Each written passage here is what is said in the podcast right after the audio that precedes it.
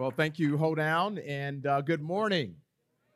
I know it's like really, really early in the morning, 10 o'clock, to be this loud, and um, but you'll get an uh, you'll get a chance to hear. Um, I mean, this is kind of my my uh, my morning voice, my afternoon voice, my night voice, and uh, and so, as Hoedown said, uh, I have uh, a family. And uh, I think some people think I don't have a family because every time I come up here, I don't have my family with me.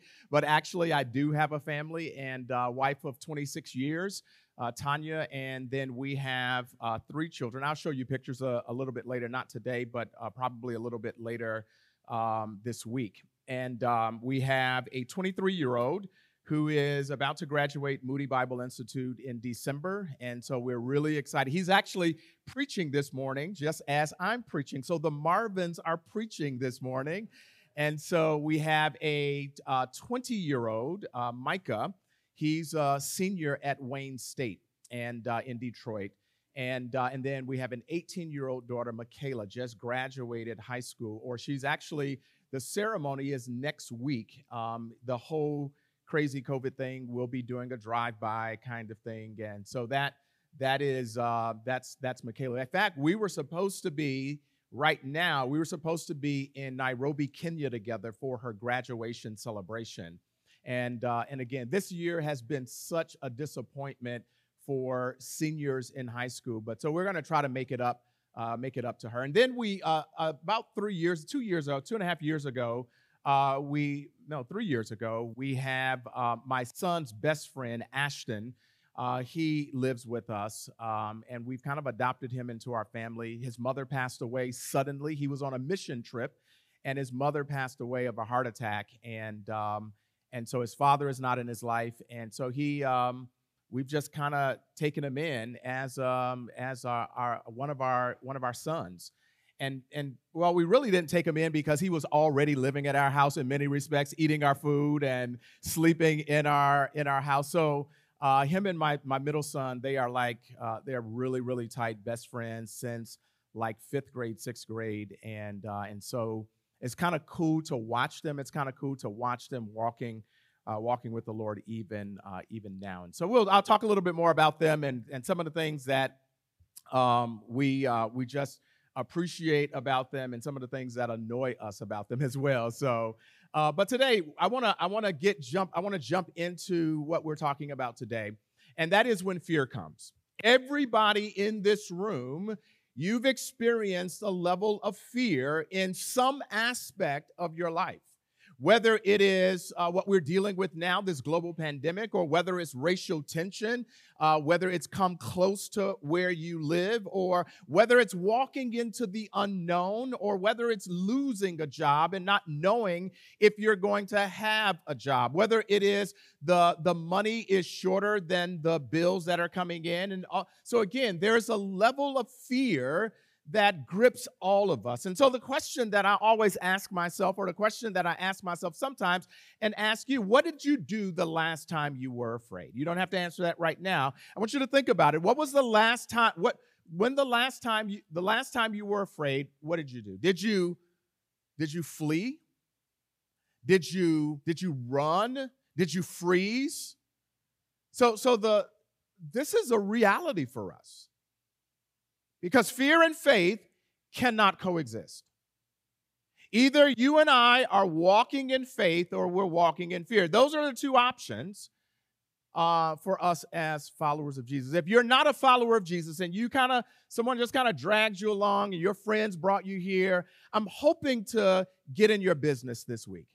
And I know that's like, wait a minute, I, I don't, I don't want you in my business. Well, Part of leadership is disrupting people's lives so that they might actually live better.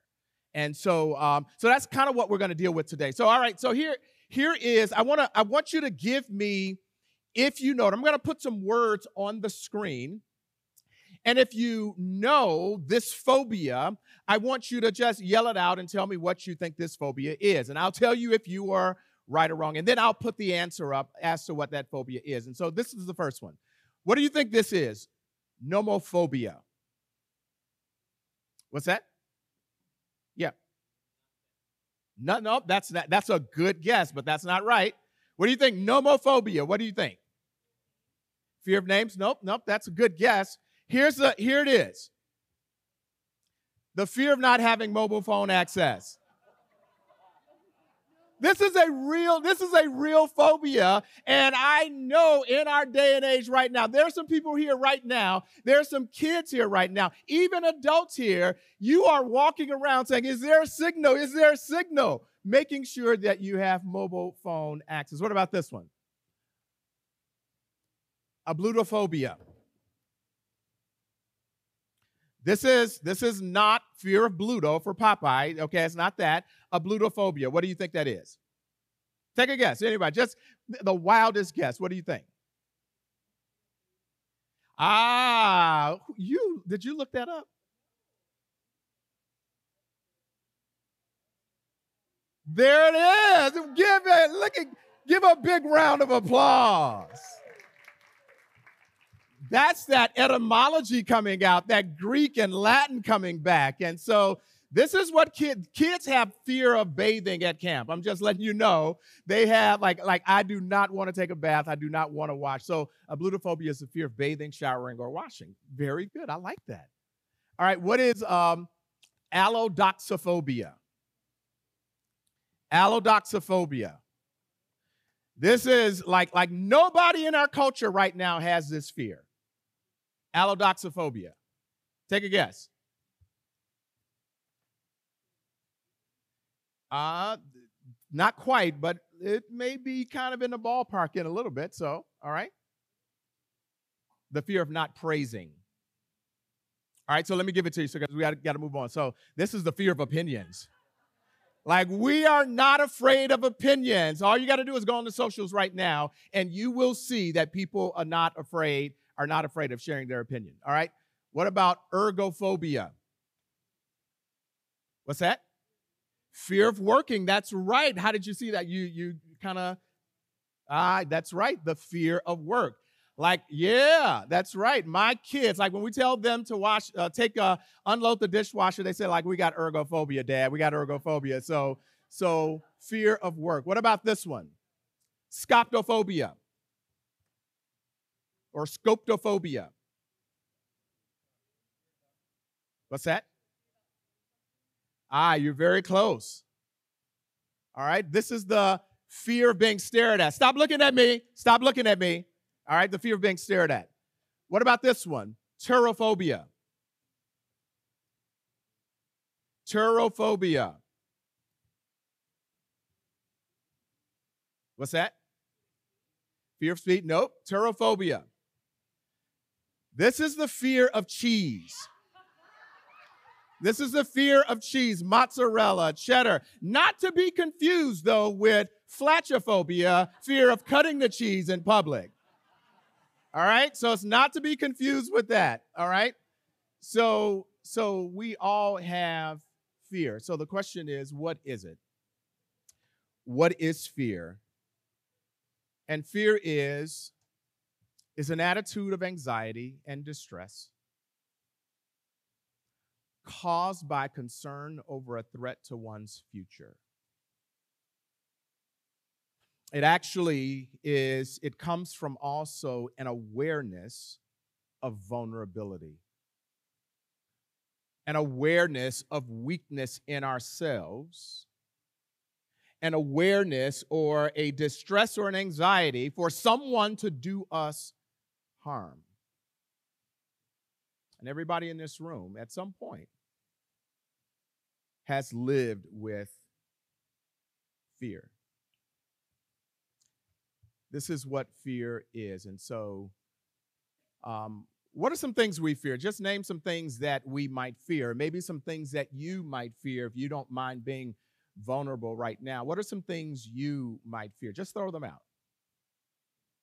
Losing your job, this is a very, very, this is a climate for that right now. Somebody else, what do you fear? Yes. Losing your family. That's one of my fears as well. Losing my family. Something happening to my wife or children. All right. Somebody else. What, what do you fear? Home. he says he fears homeschooling.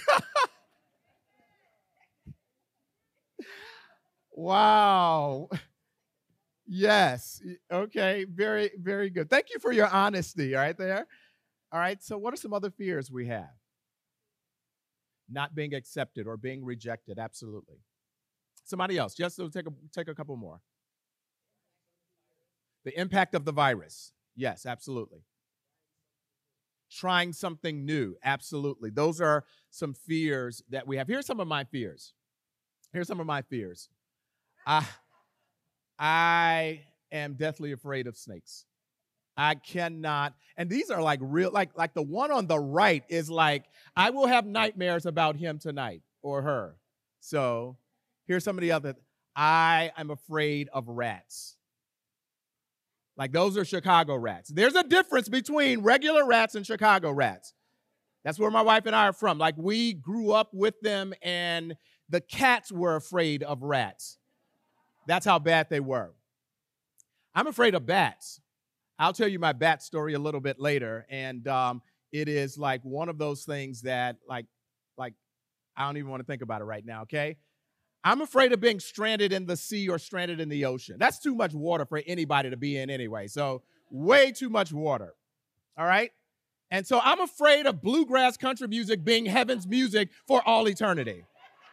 That I'm serious. That's like like, give me hip hop hoedown and I'm cool. What they did last night was absolutely amazing, and I can take that in heaven any day. But if you give me country bluegrass, I'm like, ah, okay, Jesus, like, you know, can you do, can you give me a hall pass on this? All right. So those are some of my fears. And so sometimes we, when fear comes, there are unhealthy responses. We hide like Adam we lie like Abraham. We compromise like Aaron. And we run like the Israelites. Somebody who's listening to me right now, you fit into one of these categories because fear either has you hiding, fear has you lying, fear has you compromising your faith, or fear has you running running away from yourself running away from responsibility, or running away from something else. Fear can be devastating. So the question is, and the question I know you're asking right now is if those are unhealthy responses to fear, then what are healthy responses to fear? Some of you have dealing, some of you are fearful of the virus, and some of you are fearful of the racial tension. Some of you are fearful of the things we mentioned. And uh, whether rational or irrational, whether natural or unnatural, there are tsunamis and earthquakes and fear of being shamed and publicly humiliated, uh, the fear of um, of, of not, again, as we said, not being accepted, whether natural or unnatural, whether realistic or unrealistic, whether rational or irrational, fear can be devastating. And the question is, what should a healthy, a healthy response be? What is a healthy response? How then should we respond to fear? Well, we respond to fear with faith. And each one of these letters is going to be a response. So faith and fear cannot coexist. And so our response to fear must be faith. It must be believing God is who he says he is, not only in our minds, but even in reality. And so the first response is fix our attention on the right thing. And really, the right thing is not really a thing, it's a person. And so, Hebrews chapter 12, verse 2, it says, looking to Jesus. That word looking is fixing our eyes on Jesus, who is the author, that is the beginner, someone who initiated our faith, and then someone who perfects our faith, someone who grows our faith, someone who develops our faith. If fear and faith cannot coexist, then we have to make a choice. And the first choice is, or the first response is, I have to focus my attention on what causes me not to fear as opposed to the thing that causes me to fear. The thing that ca- the why we are afraid because reasons why we are afraid is because we fix our attention on the very thing that frightens us. Instead of fixing our attention on someone who's bigger than the fear that frightens us or the thing that frightens us. And last time I checked, Jesus is bigger than any fear that we have. The last time I checked, they placed him in a grave, and on the third day, he got up from the grave because one of our greatest fears is death, and Jesus conquered death so I can place my trust in him. He is much bigger than anything that causes me to be afraid. Man, if I was at home, somebody would say amen right down through there because that is where fear dies.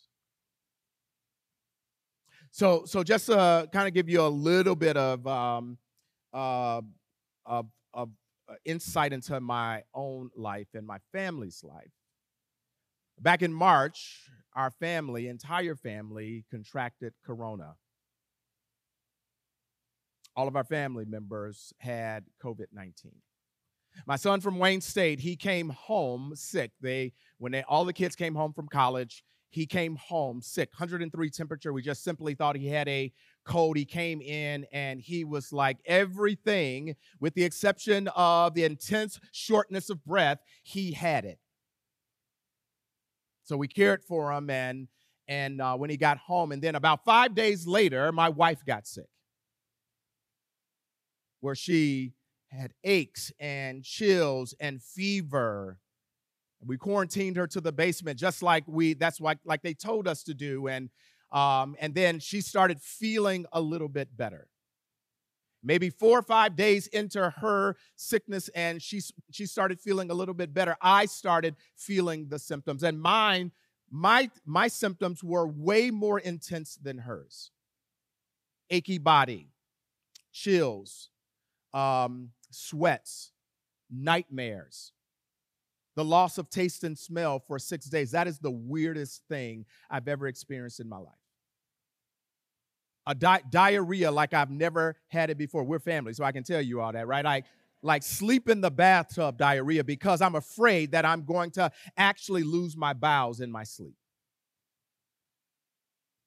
heavy chest where it felt like someone was poking their thumbs, a 300 pound man poking his thumbs in my chest. And then my son, my oldest son, lost taste and smell. My daughter lost taste and smell. Uh, Ashton, who is living with us, he, he, was asymptomatic but exposed to the virus. And so we finally got checked, uh, even before, I mean, we, we had the symptoms and then we said, oh, we probably should go get tested. So we went to go get tested, and the test is actually worse than the virus because they put the swab up your nose to touch your brain, it feels like. And when the doctors called us to say that we were positive, the only thing I could fix my mind on is that it's six of us in the house, one of us will die. Now, this is a pastor talking. We'll go to the hospital. They won't, they won't have ventilators. And one of us will die. And we'll have to do kind of a really messed up kind of funeral. See, my eyes were fixed on not Jesus, but the virus. And then we had this bright idea. My wife had this bright idea. Hey, let's why don't let's focus on the people who are living. And the moment we started focusing on the the 85, 86, 87% of people who were recovering, there was a flip in my thinking. And when I started focusing on Jesus, who is much bigger than the virus, there's a flip in my thinking. So here's my challenge to you is whatever you're fearing, fix your eyes on Jesus. In fact, I would go through the Gospels, begin reading the Gospels, and take another look at Jesus. Take another look at our Savior. Take a look at his miracles. Take a look at who he is and place your faith in him. So that's the first response. The second response, ask God for help. Ask God for help. Ask God for help. Here's the verse When I called on you, you answered me and you greatly embolden me. That's Psalm 138, verse 3. And so part of the fear uh, part of the results of fear, the consequence of fear, is we feel weak in our soul. We feel weak in our knees, even. We feel weak in our minds. But we have a God who says, if you ask me, if you call on me, I will answer you and show you great and mighty things. And so, in the midst of fear, call on him. In the midst of fear of losing a job, call on him. In the midst of fear of the sickness that you might have, call on him. In the midst of fear of whatever animal or and again, obviously you got to like call on him and then he'll give you feet to run to run. So uh so so there's there's this sense where God is waiting for us. And the way we call on God is through is through prayer. It's through prayer is saying, God, I need you right now. I'm afraid of my boss. I need you right now. I'm afraid of having a crucial conversation with someone that I have conflict with. God, I need you right now. God, I'm afraid that I'm going to I'm single and I'm afraid I'm afraid that I'm going to be alone for the rest of my life. God, I need you right now. God, there's a kid at school who's bullying me. I've not told anybody, but God, you are a much, much bigger person than the bully that's uh, that's dealing. God, I need you right now. So fix our eyes on uh, the right thing, and the right thing is not really a thing; it's a person. And then ask God for help is the second. Here's the third. Invite others to walk with you invite others to walk with you. When we uh, contracted the virus, and I was um, quarantined in the basement, basement of our house, I got all kinds of um, text messages that telling that you know, people saying that we're praying for you, we're praying. I felt kind of, I felt some type of way about that, and that was pride, because I don't need people to pray for me. I pray for other people because that's my job. I'm a pastor. I pray for people. People don't pray for me. That's nothing but pride. And during this time, God had to break my pride so that I can actually invite others to walk alongside me. My band of brothers, my small group, to say, We are we're praying for you, not only are we praying for you? But we want to serve you. Man, we got so much food. There's a lot of junk food too. You got that Corona 15 going on. You know that fifth gain 15 pounds during Corona, like that, like like so much food, where the people of God just simply showed up. And there are people right now who are listening to me. You are afraid. You're walking alone you're walking alone and you're saying, God, I need your help. And you know who God is going to bring to you? The body of Jesus. The body of Jesus to walk with you. And instead of waiting for someone to ask, the killing of our pride goes to that person and say, "Hey, brother, man, I need I need somebody right now to walk with me. Would you walk with me because I'm afraid. I'm afraid I'm going to lose my marriage. I'm afraid that my I, I, I'm afraid that I don't know what it takes to raise my kids in this culture. So so so you you have gone through this whole thing of raising kids. What are your best practices? Can you help me? So invite others to walk along. And so here is here's the verse.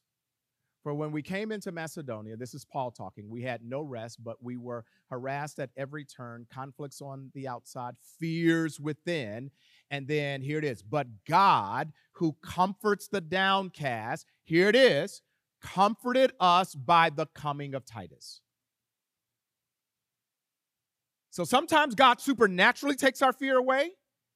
But many times, the way God deals with our fear, He actually brings other people alongside us to walk with us. Does this make sense? Is this making sense?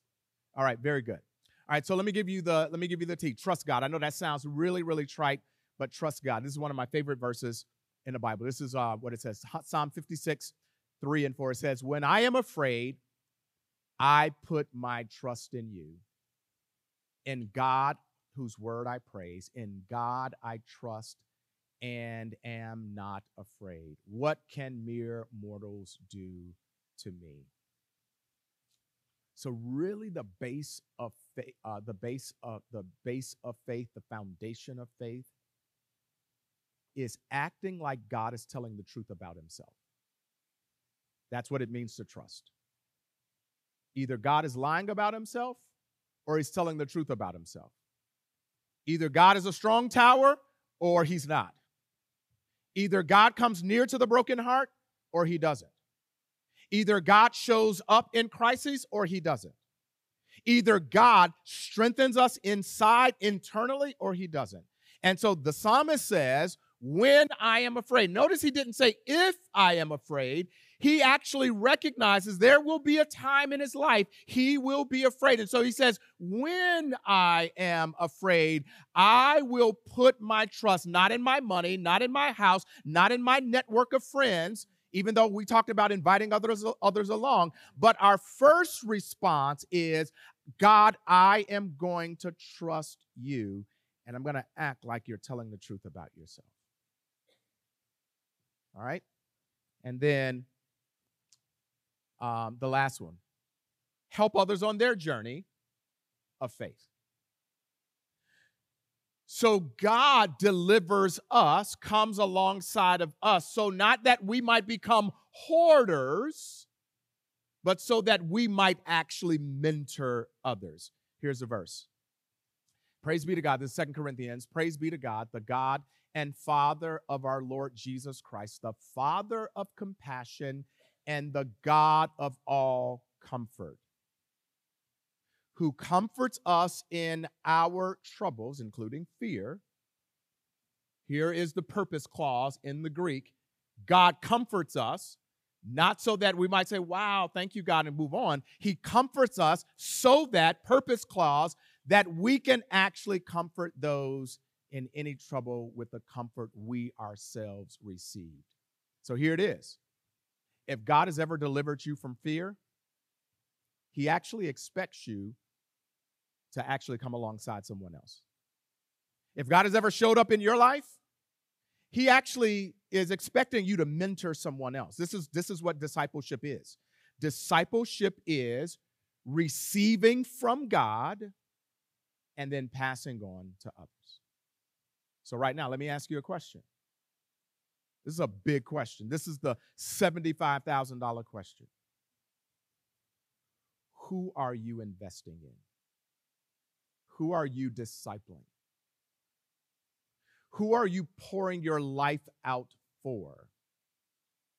Besides your family, besides your kids, is there another man, is there another woman that you say, I am going to intentionally and relationally walk with this person as they grow in their faith in Jesus. This is a discipleship passage. And discipleship is simply is loving God really well, loving neighbor really well, and teaching others to do the same. All right? So that's that's um that's faith. And so when we are faithful, then we will be fearless. So we have to revisit this over and over again. When we are faithful, when we are full of faith, remember, faith and fear cannot coexist in the same heart. So when we are full of faith, fear has no space and part in our lives. And then moments of fear are opportunities to deepen our faith. So God says, I'm going to allow you to go through fear, but I'm only allowing you to go through it so you can deepen your faith and trust in me. And then finally, Next time fear comes, how about introducing your fears to your Father? The one who is bigger than anything that causes us fear. Let me pray for us. So, Father, thank you for your love for us. Thank you that you show up in the midst of our greatest fear coronavirus, racial tension, troubled marriages, whether kids will go back to school or not, will they be behind or not, God, we are afraid at times. And so we're going to fix our attention on you. We're going to ask you for help because you are a good, good Father. And we're going to swallow our pride and we're going to invite others along on the journey to say, Would you walk with me? Then all along, God, we're going to trust and we're going to trust. We're going to fall down. We're going to trust. We're going to get back up. We're going to trust a little bit more. We're going to deepen our trust in you as we move forward. And then, God, we're not going to become hoarders. We're going to actually help others. So, in helping others, we strengthen our faith as we're strengthening, helping to strengthen theirs. So, God, we love you. Thank you. And we pray this word would have a lodging in our hearts. And um, so we bless you and honor you in Jesus' name. Amen.